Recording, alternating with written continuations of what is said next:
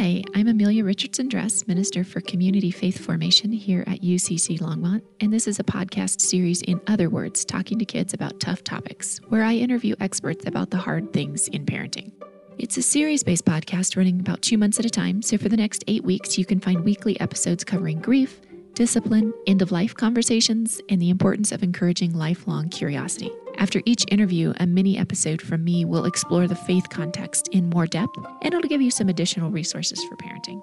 My hope is that you'll find resources, ideas, and spiritual grounding to raise kids who have experienced God's expansive love and are committed to taking that love out into the world. This week, I'm talking with Reverend Elsa Cook about grieving while parenting and about childhood grief. Elsa is an ordained UCC pastor, writer, and mom to two young children.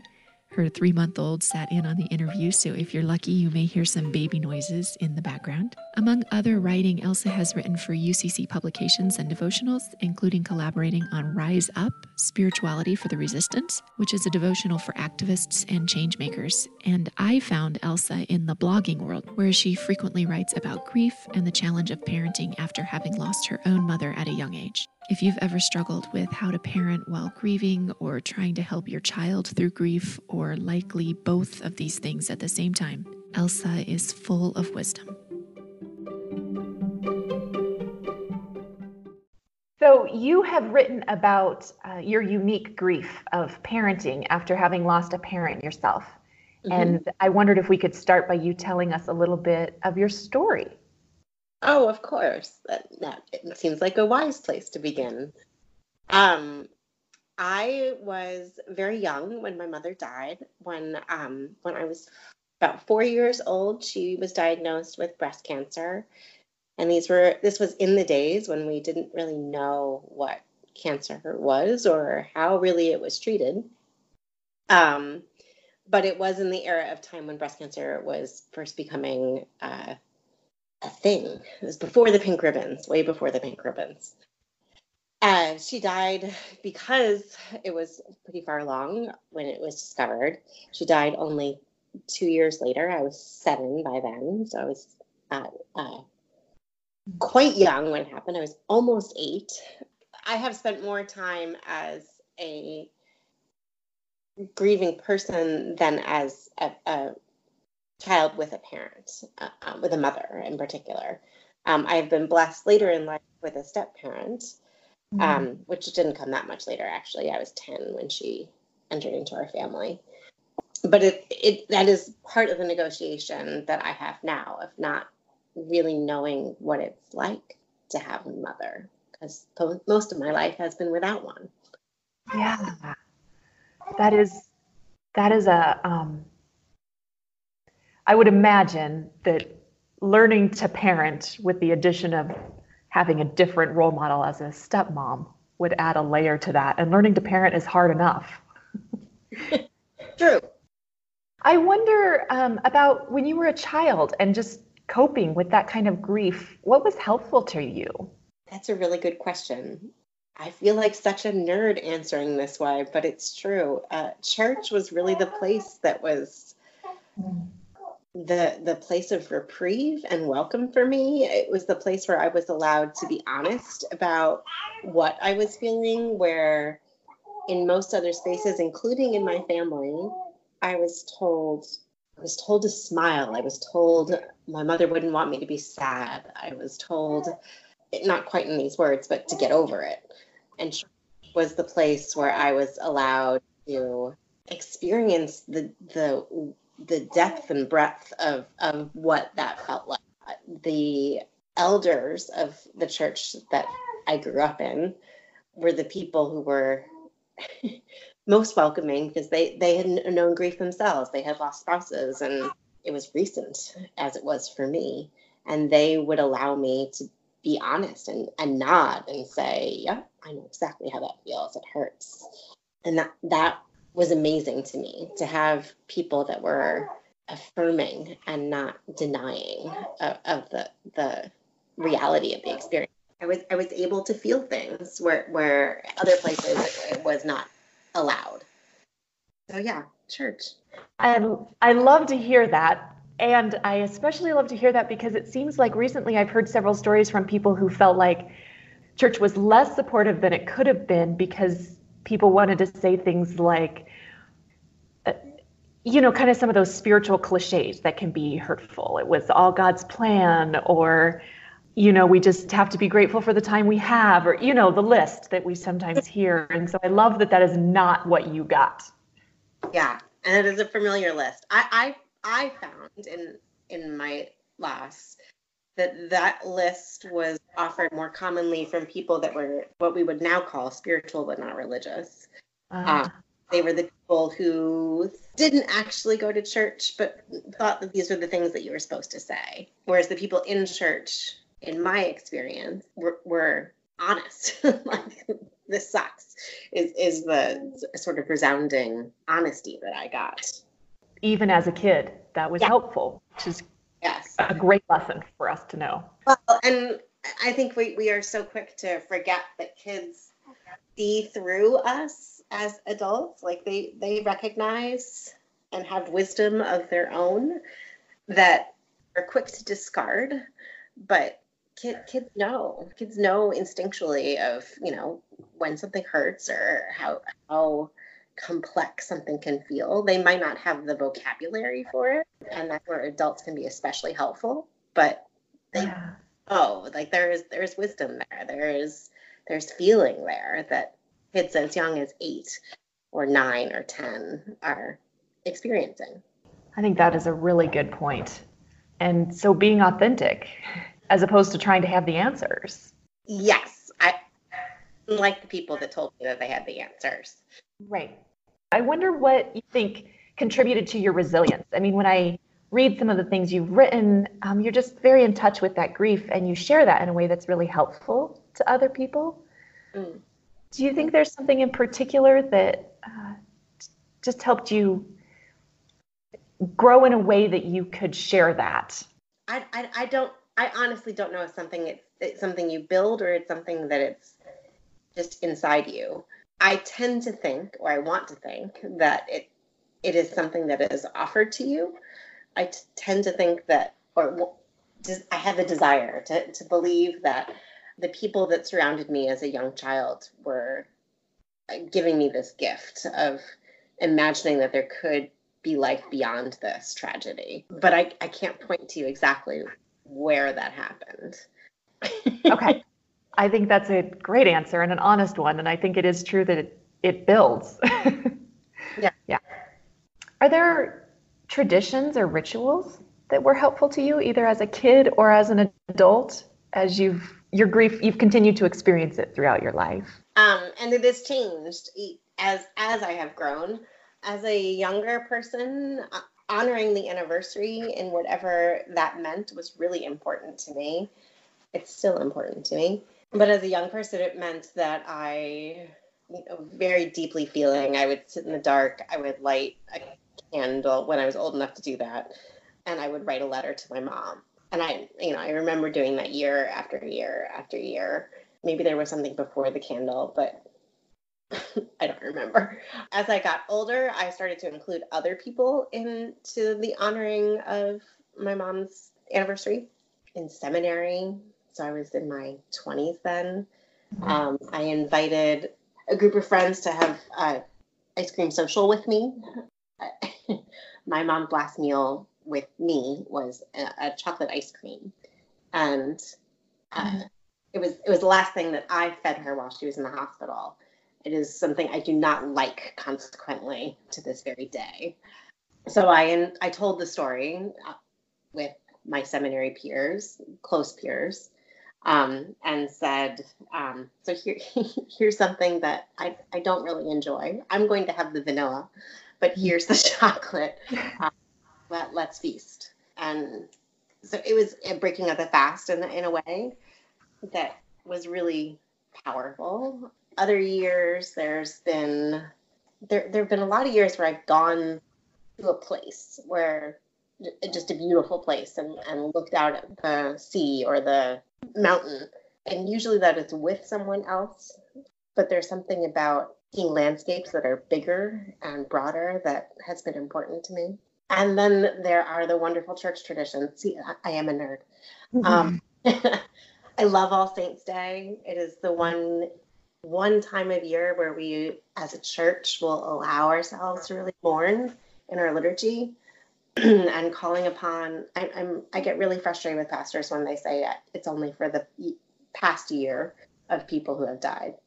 I think we should call upon all the saints and and really feel that expression of loss because it, it takes years for us to recover and build that resilience and imagine what this person means to us and how this continues to to um, define who we will be as Christians, never mind as people. But I also think that Advent, which quickly follows that, has some of the familiar echoes of longing and desiring of hope. And so when, you know, we turn the paraments to blue or purple in some churches, um, and there is that sense of of waiting and expectation that that is a familiar pattern for me mm. and tend to experience my grief more deeply at that at that time of year. Yeah. Do you find the services like a longest night or a blue christmas type oh. service is that helpful for you at that time of year? Just because you mentioned yeah i love the longest night. Yes i think that they are wonderfully powerful. And that is another opportunity that I think we've given each other in experiencing that grief more more honestly. Like we recognize that that time of year is hard for people, and we have built in this new tradition, which I think is such a gift. Yeah. One of the things that bugs me about it is that we don't we tend to have it at dinner time when kids are not around and i think it's important for kids to experience that that ritual of being in the midst of loss and recognizing that it's hard for them too. Like they're, they're aware that grandpa or grandma or whoever is not at that table if they're old enough to remember her or him. Um, but I, I, think including children in that, I think it's really important to recognize that they, they have some familiarity with this loss, even if they don't talk about it in the same way that we do. Yeah, I think that's a really great point and maybe some of the gift of the All Saints Day then service, mm. um, if kids are in the service for it, is that they experience that.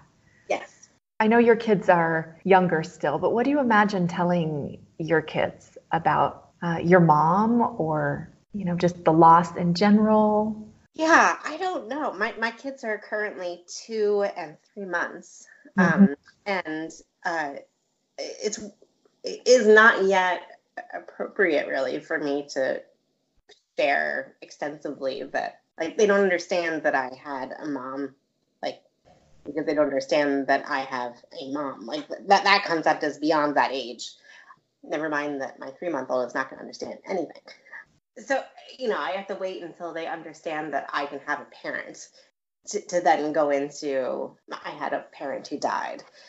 So now I think it's just the very subtle things of just mentioning her it's just making it normal. For the moment uh, there's a picture of her in their in their room and that that's enough for right now where i can point to it and say you know that that's mommy for me and Finn can be there in that way but i don't know i don't know how i don't know how it's going to evolve i think it has to do with the personality of my kids which is still forming you know if they're deeply feeling, then I'll approach it one way. If they're not, then I'll do it another. I, I have no idea.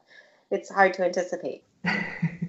it is. Uh, that's how I would imagine being. And there's so much, just like you said, there's still so much to see about how their personalities exactly. develop. I wonder then, and I know that this is is similar and that your kids are young, but so far, how do you how is your experience of of living with loss of your mom affected your own parenting? Oh, I think it affects it all the time. Even being pregnant was, I think, even harder in, in being aware of my loss. My mom died not too soon after you know we were born, and to not be able to have that connection to her and being able to talk to her about what that experience was like because there's no one else in the world that would really understand what my body was going through than the one who carried me. Mm-hmm. Um, so that, that was that was really bizarre to to think about what her experience was in carrying me and to not get that to talk to her, that was really challenging. Um, which continued right into the the birth. I wanted to be able to talk to her about the birth, like what what was that experience like? What should I expect? What what in the world? and now, I mean, it's more more familiar in that I miss my mom on on the the big days. You know, like my daughter's going to turn two next month, and it's you know it's another birthday that she won't be there for. You know, Christmas is coming. It's another holiday she is not going to be present for. I think it's that. I, there there are probably moments that that surprise me. Not there definitely are moments that surprise me in the midst of parenting, but they're so tiny, right? That you don't know you don't even recognize that that it's happening. Is there advice that you have for people who are parenting while grieving? And and I'm thinking that may be a more recent loss or it may be something farther in the past like yours. Mm. I'd say I just say be honest. Be honest with yourself and be honest with your kids as, as much as you're able to be. I, I think kids kids know, you know, that mm-hmm. Just as my two year old knows when I'm upset um, like she recognizes that I'm angry or I'm sad. Kids register that even if I don't tell her that I'm angry or sad. She knows and she comes up and cuddles next to me and I think I think it's okay to tell her in that moment of, you know, I miss my mommy. And she might not understand what that means, but to be able to say it is healing for me as much as it is for her. Yeah. I think that's a really great advice. And it goes back to what you said about your church community being the place that could be authentic for you in that grief. Mm-hmm. And I, I think it's important that we help our kids learn how to grieve rather than trying to shield them from it because they're going to experience it. Yeah, yeah, yeah. So many people experience grief so differently. Like there's no one way. And then for children, though though we talk about in adults there's stages and cycles and whatnot. Kids don't experience grief that way. It's a blip here and a blip there. And it sort of ricochets all over the place until it doesn't, and then it starts again. But just being able to be present with that constant stream and recognizing that e- even if you're experiencing grief one way, your child is experiencing it in a totally different way. And that's okay. Just like the you know, gentleman that sits beside you in the pew is experiencing loss in his own way, whereas you are experiencing it a totally different way because your stories are different, your connection is different. All of these things are a blessing if we're able to listen to each other and learn from each other. Yeah. Part one of the things that's so unique about your your perspective is that you've you are a pastor and so you've also walked with people through grief. And so I wonder what's been surprising to you, if anything, as you've you know kind of traveled with people but also reflected on your own journey through grief and and experiencing the loss different stages of your life? Um well it's the reason i went into ministry. Mm-hmm. uh, i received enough of those messages that you were mentioning earlier um, that i was really tired of that and i didn't really want anyone to experience that ever again so I thought, you know, I could go into the ministry and I just change it all. Uh, that's not how ministry works, of course.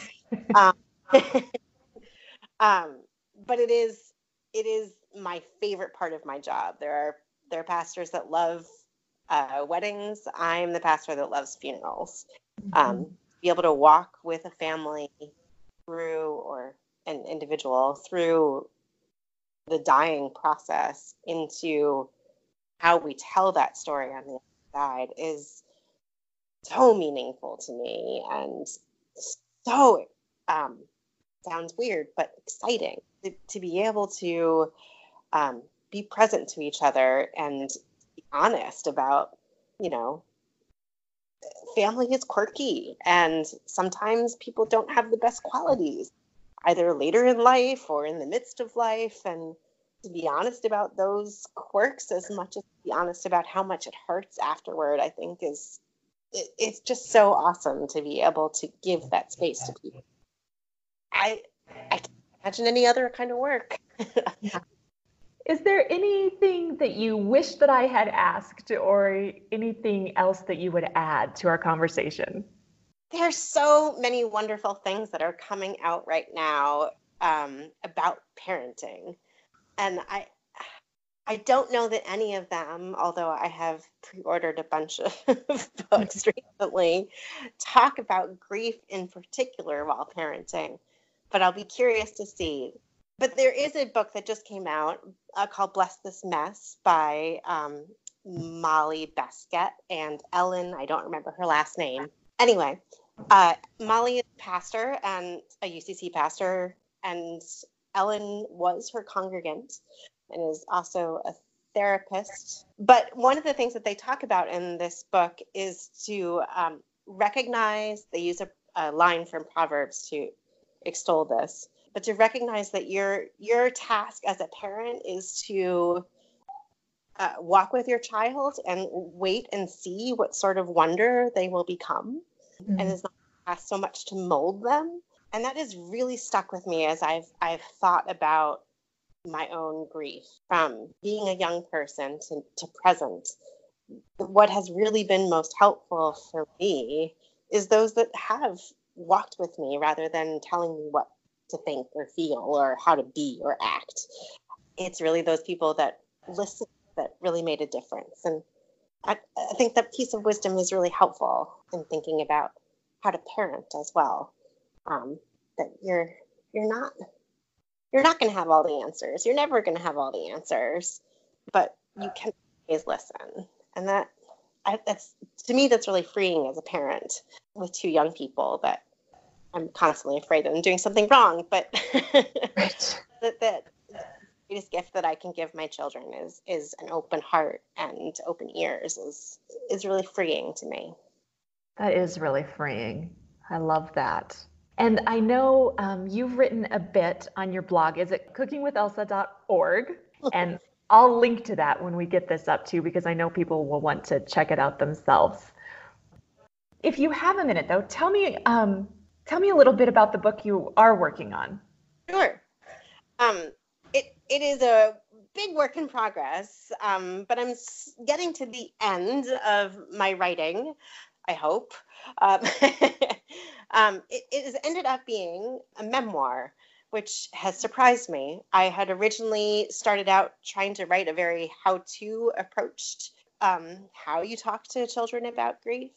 And instead, the best that I can do in offering that perspective, I, I don't want to say wisdom because I'm not sure that I have wisdom in this entirely, um, is to offer my own story and to point to other resources that are out there about how we talk to kids about this complex thing that we as adults don't know how to talk to each other about. So it, it's been really interesting to, to, to dive into my own story, but to also realize how many people have influenced me, which I think is why I keep going back to that wider circle of people that have listened to me. It, it, it's really surprising to remember how the school nurse played such a part in my grief to remember mm-hmm. that it wasn't just church people, but the various clergy that were in my life. There were a series of clergy as a young person that were willing to sit down with me and take me out for pizza and talk. And it goes on and on as to all the other people that were so wonderful and so generous with their time. Um, so I'm hoping that I will move forward and, and actually having space to write. With a three month old, it's a little challenging. Um, um, and, and, complete this because I, I would love to have more conversations like this to offer space for us to talk about how how we do this because it's not me that has all the wisdom. I think that there's more wisdom out there, and the more we share, the more we will discover.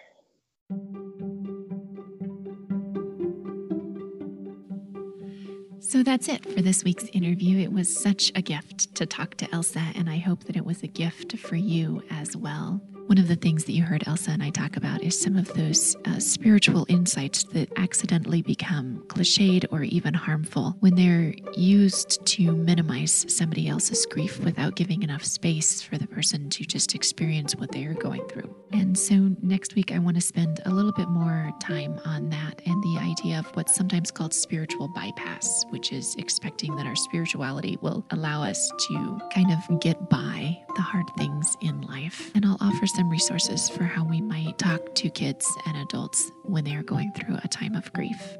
Thanks so much for listening.